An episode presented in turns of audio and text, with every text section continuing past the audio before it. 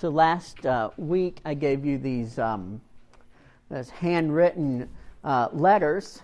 Um, I wanted you to read the book of Philippians uh, like the Philippians would have read it as a, uh, as a handwritten letter from a pastor to a congregation. And um, uh, so, those of you that uh, took that home and you read that, you've got a head start on our scripture reading um, this, this morning. Hopefully, you thought about it a little bit and, and kind of brought it here with you. And for next week, I've written out uh, chapter two, and I'll send those home with you uh, as a handwritten letter uh, from your pastor. Um, so now we're going to read Philippians chapter 1, uh, verses 12 through 30. Hear now the word of our Lord. Now I want you to know, brothers, that what has happened to me has really served to advance the gospel. As a result, it has become clear throughout the whole palace garden to everyone else that I am in chains for Christ. Because of my chains, most of the brothers in the Lord have been encouraged to speak the word more courageously and fearlessly. It is true that some preach Christ out of envy and rivalry, but others out of goodwill. The latter do so in love, knowing that I am put here for the defense of the gospel. The former preach Christ out of selfish ambition, not sincerely, supposing that they can stir up trouble for me while I'm in chains. But what does it matter? The important thing is that in every way, whether from false motives or true, Christ is preached. And because of this, I rejoice. Yes, and I, I will continue to rejoice, for I know that through your prayers and the help given by the Spirit of Jesus Christ, what has happened to me will turn out for my deliverance. I eagerly expect and hope that I will in no way be ashamed, but will have sufficient courage, so that now, as always, Christ will be exalted in my body, whether by life or by death. For to me, to live is Christ, and to die is gain. If I am to go on living in the body, this will mean fruitful labor for me. Yet what shall I choose? I do not know. I am torn between the two. I desire to depart and be with Christ, which is better by far, but it is more necessary for you that I remain in the body.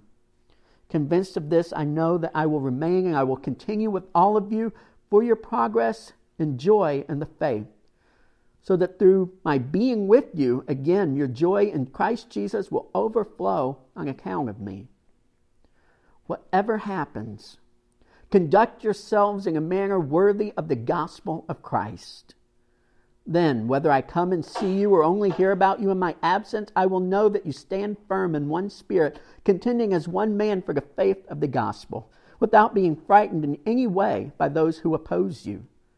This is a sign to them that they will be destroyed, but that you will be saved, and that by God. For it has been granted to you on behalf of Christ not only to believe on him, but also to suffer for him, since you are going through the same struggle you saw I had, and now hear that I still have. This is the Word of God. May it find its way into our hearts and lives this morning by the power of His Holy Spirit. Amen.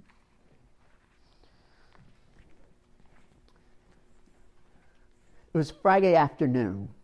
We had um, packed up the car with our suitcases, and we were getting ready to uh, pick up the kids a little early from school, and we are going to go to Washington, D.C., and uh, do a short weekend trip.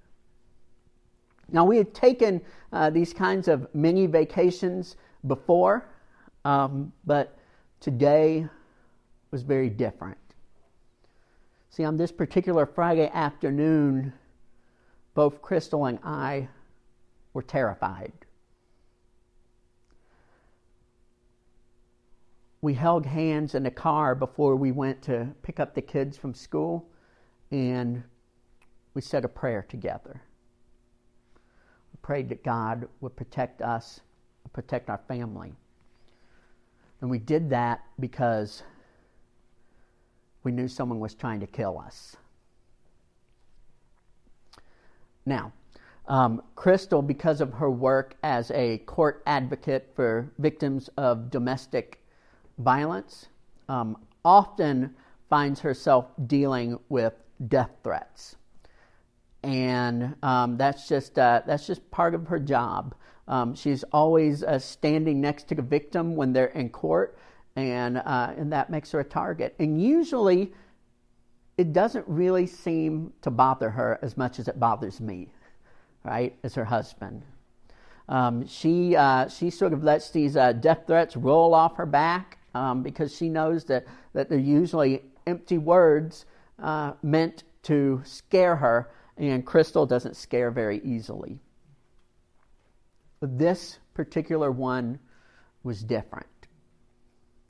See, earlier that week, um, the uh, police had recorded a, uh, a, conversation um, uh, from uh, the local jail.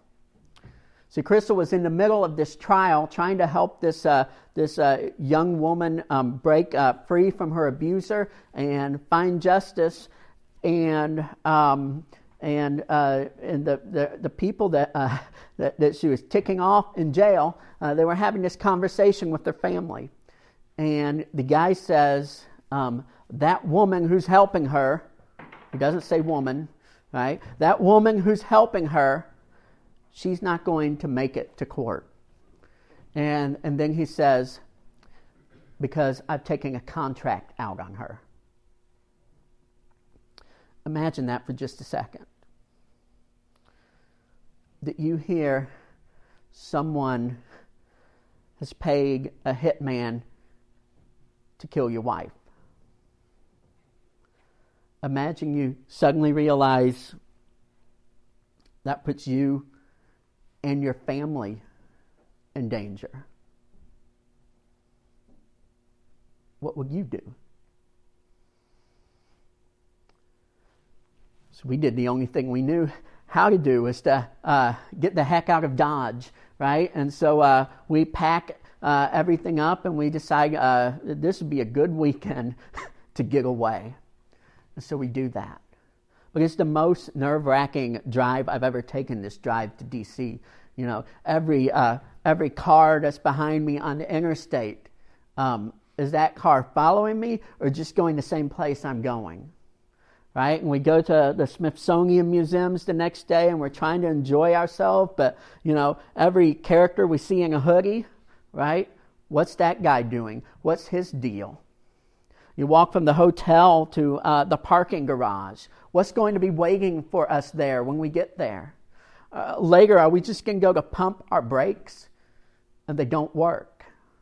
Right? There's all this stuff swirling around in our heads, this whole mess of uncertainty. And we have all these conversations over the course of a weekend when the kids are distracted and we get this chance to talk together. And there are these conversations about is this really worth it? This life? Is it, is it really worth Crystal doing this job if it's, if, it's, if it's going to put her in this kind of danger? Right? She's got a big uh, court date on Wednesday. Should she even go? Right? Knowing these people are going to be there. And so we leave Washington, D.C., we're going home. We have absolutely no idea what is going to happen. And we have absolutely no idea what we're going to do when we get there. Have you ever been there? I mean, I pray no one has put a hit out on you, but um, if, if, you've got family uh, who work in law enforcement, maybe you've been through this exact thing. But have you ever been in that place where everything is up in the air, your, your entire life seems uncertain, and you don't know what are we going to do next? What is going to happen to me? Have you ever been there? Maybe you've spent um, uh, the whole week keeping yourself busy because you're waiting on this phone call. You know, the phone call, the one that tells you what the lab results are. and, uh, and you finally get the phone call, and the result you hear is not the result you want to hear. And suddenly, it's like the bottom falls out. And you think, what am I going to do? And you're in this cloud of uncertainty, and you, you don't know what's going to happen to you. Maybe you just lost your job. You weren't expecting it. It's not like you were slacking off or anything, right? There were no tea leaves to read. It's just one morning, thunderclap out of a bright blue sky, and and and and the boss calls you into his office and uh, just hands it to you straight, and you weren't expecting it. And you're thinking to yourself, what am I going to do? I've got to go home and tell my family. What am I going to say? How am I going to tell them it's going to be all right? What am I going to do? Well, maybe you, you find out something about someone close to you. Something that really, like, it, it makes you reconsider who they are. And the closer you are to this person, it, it even makes you reconsider who you are a little bit and you don't know what to do with, with, with, with this information. And it feels the same way, like like, like a death a little bit. And you think to yourself, what am I going to do? What is going to happen next? If you've ever felt that way, you know exactly what the Apostle Paul was going through. See, he couches it in brave language. Right? He says, I rejoice, I rejoice. Uh, he says, whatever happens to me, Jesus Christ be praised, right? But he's sitting there in prison and he doesn't know what's going to happen to him next. He doesn't know whether he's going to live or whether he's going to die. Now, when we picture Paul in prison, we can't help it, right? I don't know whether um, it's because we saw, like, uh, like in a children's Bible, a painting somewhere, but I know you have the same image in your head that I do, right? I can't help it. Like he's in this gray, dirty cell with these bars. Uh, he's he's like in this this tattered robe. He's got this long beard, and maybe there's like one little tiny window up there with bars in it too. He, he's got a chain, maybe one of the big iron balls he's got to drag around, right? Uh, Roman prisons, um, the one that Paul was in, wasn't quite like that. It was more like a camp, right? He would have been in a tent somewhere, right? Um, have you ever seen those like those FEMA camps or those uh, those uh, um, uh, refugee camps? It's like that kind of thing, right? And so so everyone's being kept in these uh, in, in these little tents. Um, they're free to have visitors. Um, and uh, every now and then they get to leave the camp um, chained to uh, chained to a guard so that they can't get away. Um, but uh, but they get to sort of exist and live a life in the camp. You might think that doesn't sound that bad, but the real prison is not not the walls and the bars. The real prison is the uncertainty of the what's going to happen to me. Because as, as Paul tries to go about his life, not knowing whether he's ever going to be free of that camp, not knowing whether, uh, whether um, the Romans are just going to decide to execute him, he has to continue to go about his daily business in there, not knowing in that place of uncertainty. What is going to happen to me? What am I going to do next? So, as he writes to the Philippians, uh, he's, uh, he's putting on this brave face. He, he's, he's couching it in brave language. He says, Now, whatever happens to me, Christ will be glorified. If I get to live, I'll get to serve my Jesus. And if I die, I'll get to be with my Jesus, right? That's what Paul means when he says, to live is Christ, to die is gain, right? Whatever happens, I know Jesus is in control. I'm not. and, and, and I'm, I'm, just go, I'm just going to live into that. But you got to know there's got to be some inner turmoil going on beneath the surface. It doesn't matter how good a Christian you are. When you're in that sort of situation, you've got that inner turmoil going on just a little bit. But Paul doesn't show it, right? This is to live is Christ, to die is gain. Do you know people like that? Like, whatever they're going through, they just seem to be at peace, right? They can be up on the mountain, they can be down in the valley, their house can be like being foreclosed on, right? And uh, they're thanking God for the blue sky, right? Um, those people that they just always seem, no matter what they're going through, like they're, they're at peace, right? They've got that inner serenity. And if you're like me, there's a part of you that really admires that, right? And there's another part of you that really wants to punch him in the face, right? I'm a sinner. I'm just admitting that to you, right? Um, the, the, there's a part of you that, that just wants to shake him and say, Wake up! Don't you see what's going on around you? Things are not good right now. I wonder if any of the Philippians felt that way. I wonder if any of Paul's friends felt that way. Look around you. You don't know what's going to happen. Right now, somewhere in a palace somewhere, they're deliberating about you. They're, they're, they're trying to decide whether to kill you or not, or, or just to, to, to turn you loose again. Right? Wake up, Paul. And, and all Paul is guilty of doing is proclaiming the gospel. But in Rome at that time, that's a seditious act. It comes down to this Caesar is Lord. And so if you're the guy that's going out there proclaiming Christ as Lord, you've got a problem. Caesar is the son of the gods. So if you're the guy out there proclaiming Jesus as God's only son, you've got a problem. Right?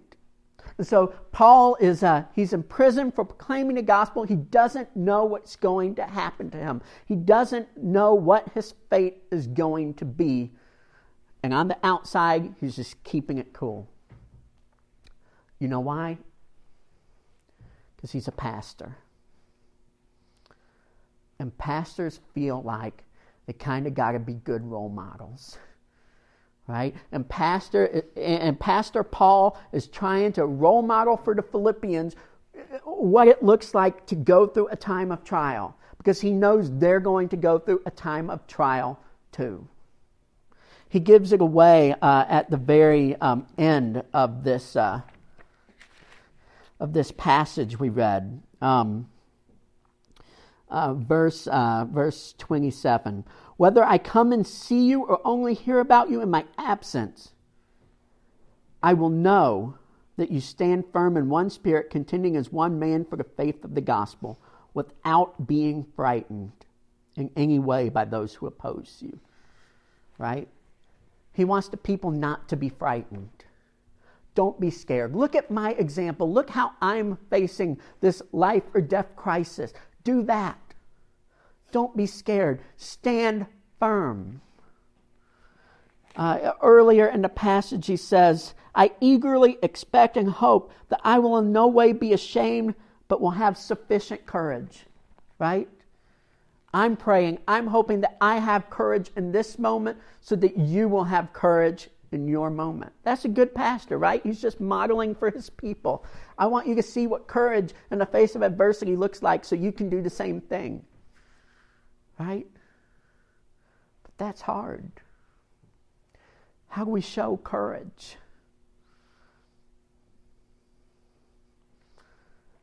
Many of us think of courage as the opposite of fear, right? Fear is on one side of the continuum, and then courage is on the other. Fear, the opposite, is bravery. You know what the opposite of fear is? stupidity. The opposite of fear is stupidity, right? People who are afraid understand what's going on around them. Right? People who are up too high on a ledge and they look down and they're afraid, right? That's healthy. Right? That's your body telling you, get the heck away from the ledge. Keep us safe. Right? The opposite of fear is stupidity. Courage is not never being afraid. Courage is being afraid and going ahead anyway. Courage is managing that fear, right? It's not, it's, it's, it's, it's not as if to, uh, to, to, to be good Christians, we're never afraid, right? To be good Christians, we take that fear, we acknowledge it, and we go forward anyway. See, here's what Paul says, verse 27 Whatever happens, conduct yourselves in a manner worthy of the gospel of Christ. Whatever happens, whatever you go through, conduct yourself in a manner worthy of the gospel of Christ. Right? It's scary. You don't know what's going to happen. Everything's upside down. Do the right thing. Conduct yourself in a manner worthy of the gospel of Christ. Then you don't have to worry right?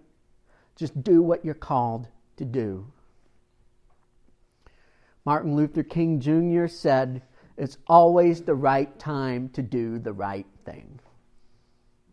That's true, isn't it? It's always the right time to do the right thing. See, we get so paralyzed by fear sometimes when, when we're in this state of uncertainty. We just wind up going around in circles. We find ourselves paralyzed and we get in this little spiral and we get depressed and we don't go out and we don't do anything. And God's message to us through Paul is keep calm and carry on, right? Conduct yourself in a manner worthy of the gospel no matter what happens, no matter what you go through. It's always the right time to do the right thing.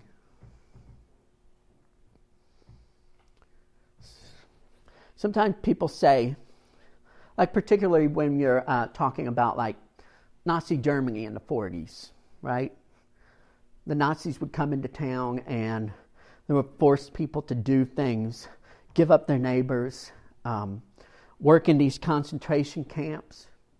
And you hear people say, well, you know, they really didn't have a choice, right?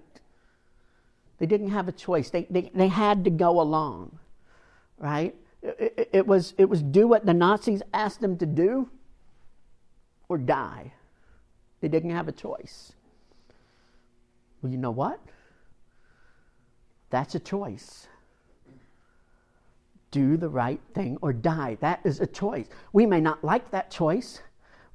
we, we, we may resent that that choice has, has been forced on us, but that is a choice. We always have the choice to do the right thing. We always have the choice to conduct ourselves in a manner worthy of the gospel. There is so much out there we cannot control. There is so much out there that's swirling around that we just we can't do anything to change. What we can control is what we do. What we can control is who we are. What we can control is who, who we are called to, to be in the world and to do that. That is our choice. And that's the choice that Paul's making as, as, as he sits in this prison camp in Rome. Whatever happens, I'm going to conduct myself in a manner worthy of the gospel. Um, there's this guy named Pastor Martin who uh, Martin Niemöller, and he was a uh, he was a Lutheran uh, priest um, in Germany during the 1940s. He was very outspoken against Adolf Hitler, and he winds up being jailed for treason. Now, as you can imagine, uh, the penalty for treason uh, there is death, right? And so uh, Martin Niemöller is, uh, is, is sitting in prison. Uh, he's been imprisoned for treason. And he's got this friend who's also a Lutheran priest. And the friend wants to talk sense into him. right? Because he knows that if, if, if, Martin just recants, if he just apologizes, if he just decides to do the little salute, right, that, uh, that, that, that they'll turn him loose.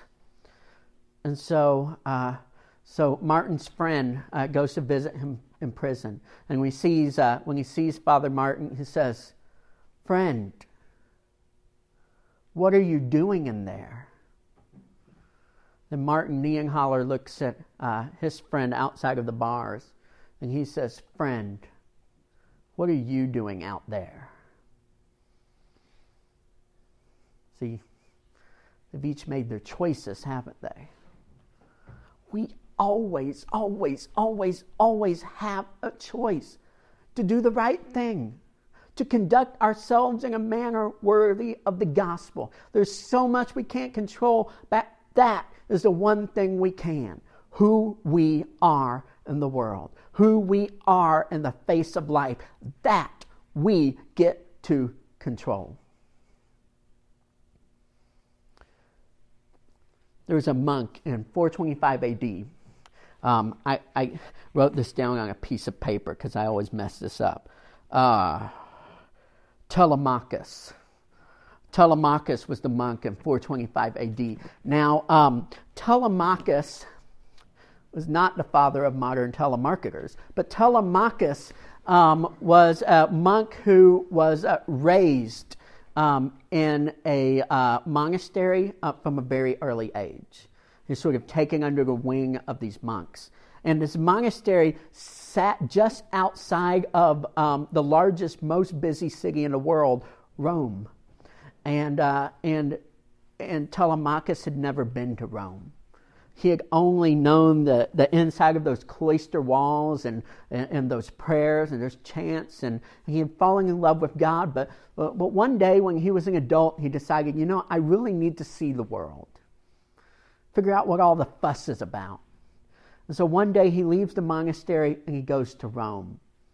And Fatefully, that day uh, was a day there was a big celebration in Rome. They had just defeated the Goths. And so, um, so everyone was excited. Uh, the emperor was throwing a big celebration. And so it was a great day to be visiting Rome. Um, uh, everyone was celebrating, and uh, Telemachus was just uh, following the crowds.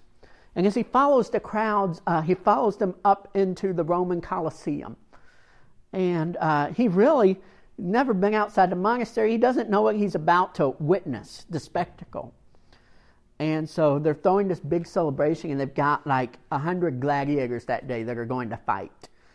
And um, it's not like professional wrestling; it's real, right? Um, they're all there to fight to the death. And so um, these gladiators march in in their armor with their spears and axes and swords and shields, and everyone cheering. And they all face the emperor's little box, and, and they do this salute, and uh, and then uh, they go at it and Telemachus is dumbfounded. Right? It doesn't take long before the blood starts spilling. And everyone around him is enjoying this. They're, they're clapping, they're shouting, they're yelling. And, and, and Telemachus uh, yells, In the name of Jesus, stop! But no one can hear him. There's just so much, uh, so much frenzy in the crowd. And so he tries again. In the name of Jesus, stop! No one can hear him. And so instinctively, without even thinking about it, he just sort of uh, jumps out of the stands and then he's on the field, right? In the middle of all these gladiators fighting, and he's yelling, In the name of Jesus, stop! And everyone in the crowd, they think like he's part of the act at first, like he's a clown or something. And so they're laughing. But he keeps yelling, In the name of Jesus, stop! Suddenly, a sword goes through his heart. And everyone gasps. And the, the, the guy that had just, uh, just stabbed Telemachus, he drops his sword. See, he's wearing his, his, his habit and everything. They know he's a monk. They know he's a man of God, and, and everyone's just dumbfounded at what just happened and the crowd is silent. And all the soldiers stop their fighting for just a second. And one by one, people begin to leave the Colosseum. And that day was the last day they ever had gladiator fights in the Roman Colosseum. Because one man stood up and said, In the name of Jesus, stop.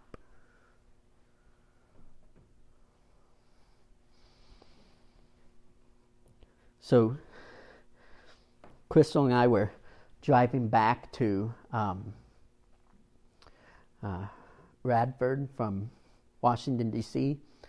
There was no talking sense into her. I tried. I'm here to tell you I tried.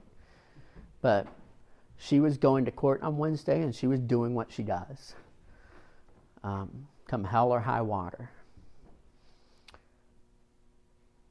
And little did we know, that moment in a police station somewhere, uh, our hitman was turning himself in.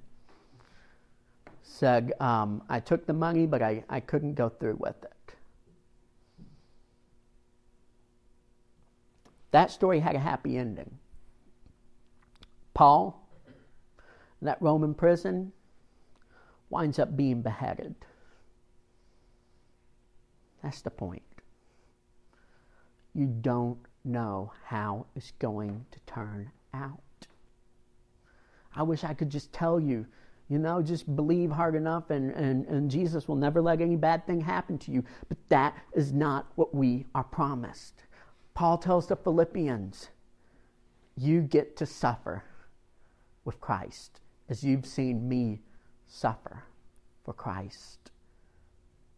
We don't get to know how it's going to turn out. We're not in charge of that. We don't control all this swirling around us. We don't control what the crowd around us does. The only thing we get to control is who we are in the world. And you and I, as the church, we are called to conduct ourselves in a manner worthy of the gospel of Jesus Christ. In the name of the Father, and of the Son, and of the Holy Spirit. Amen.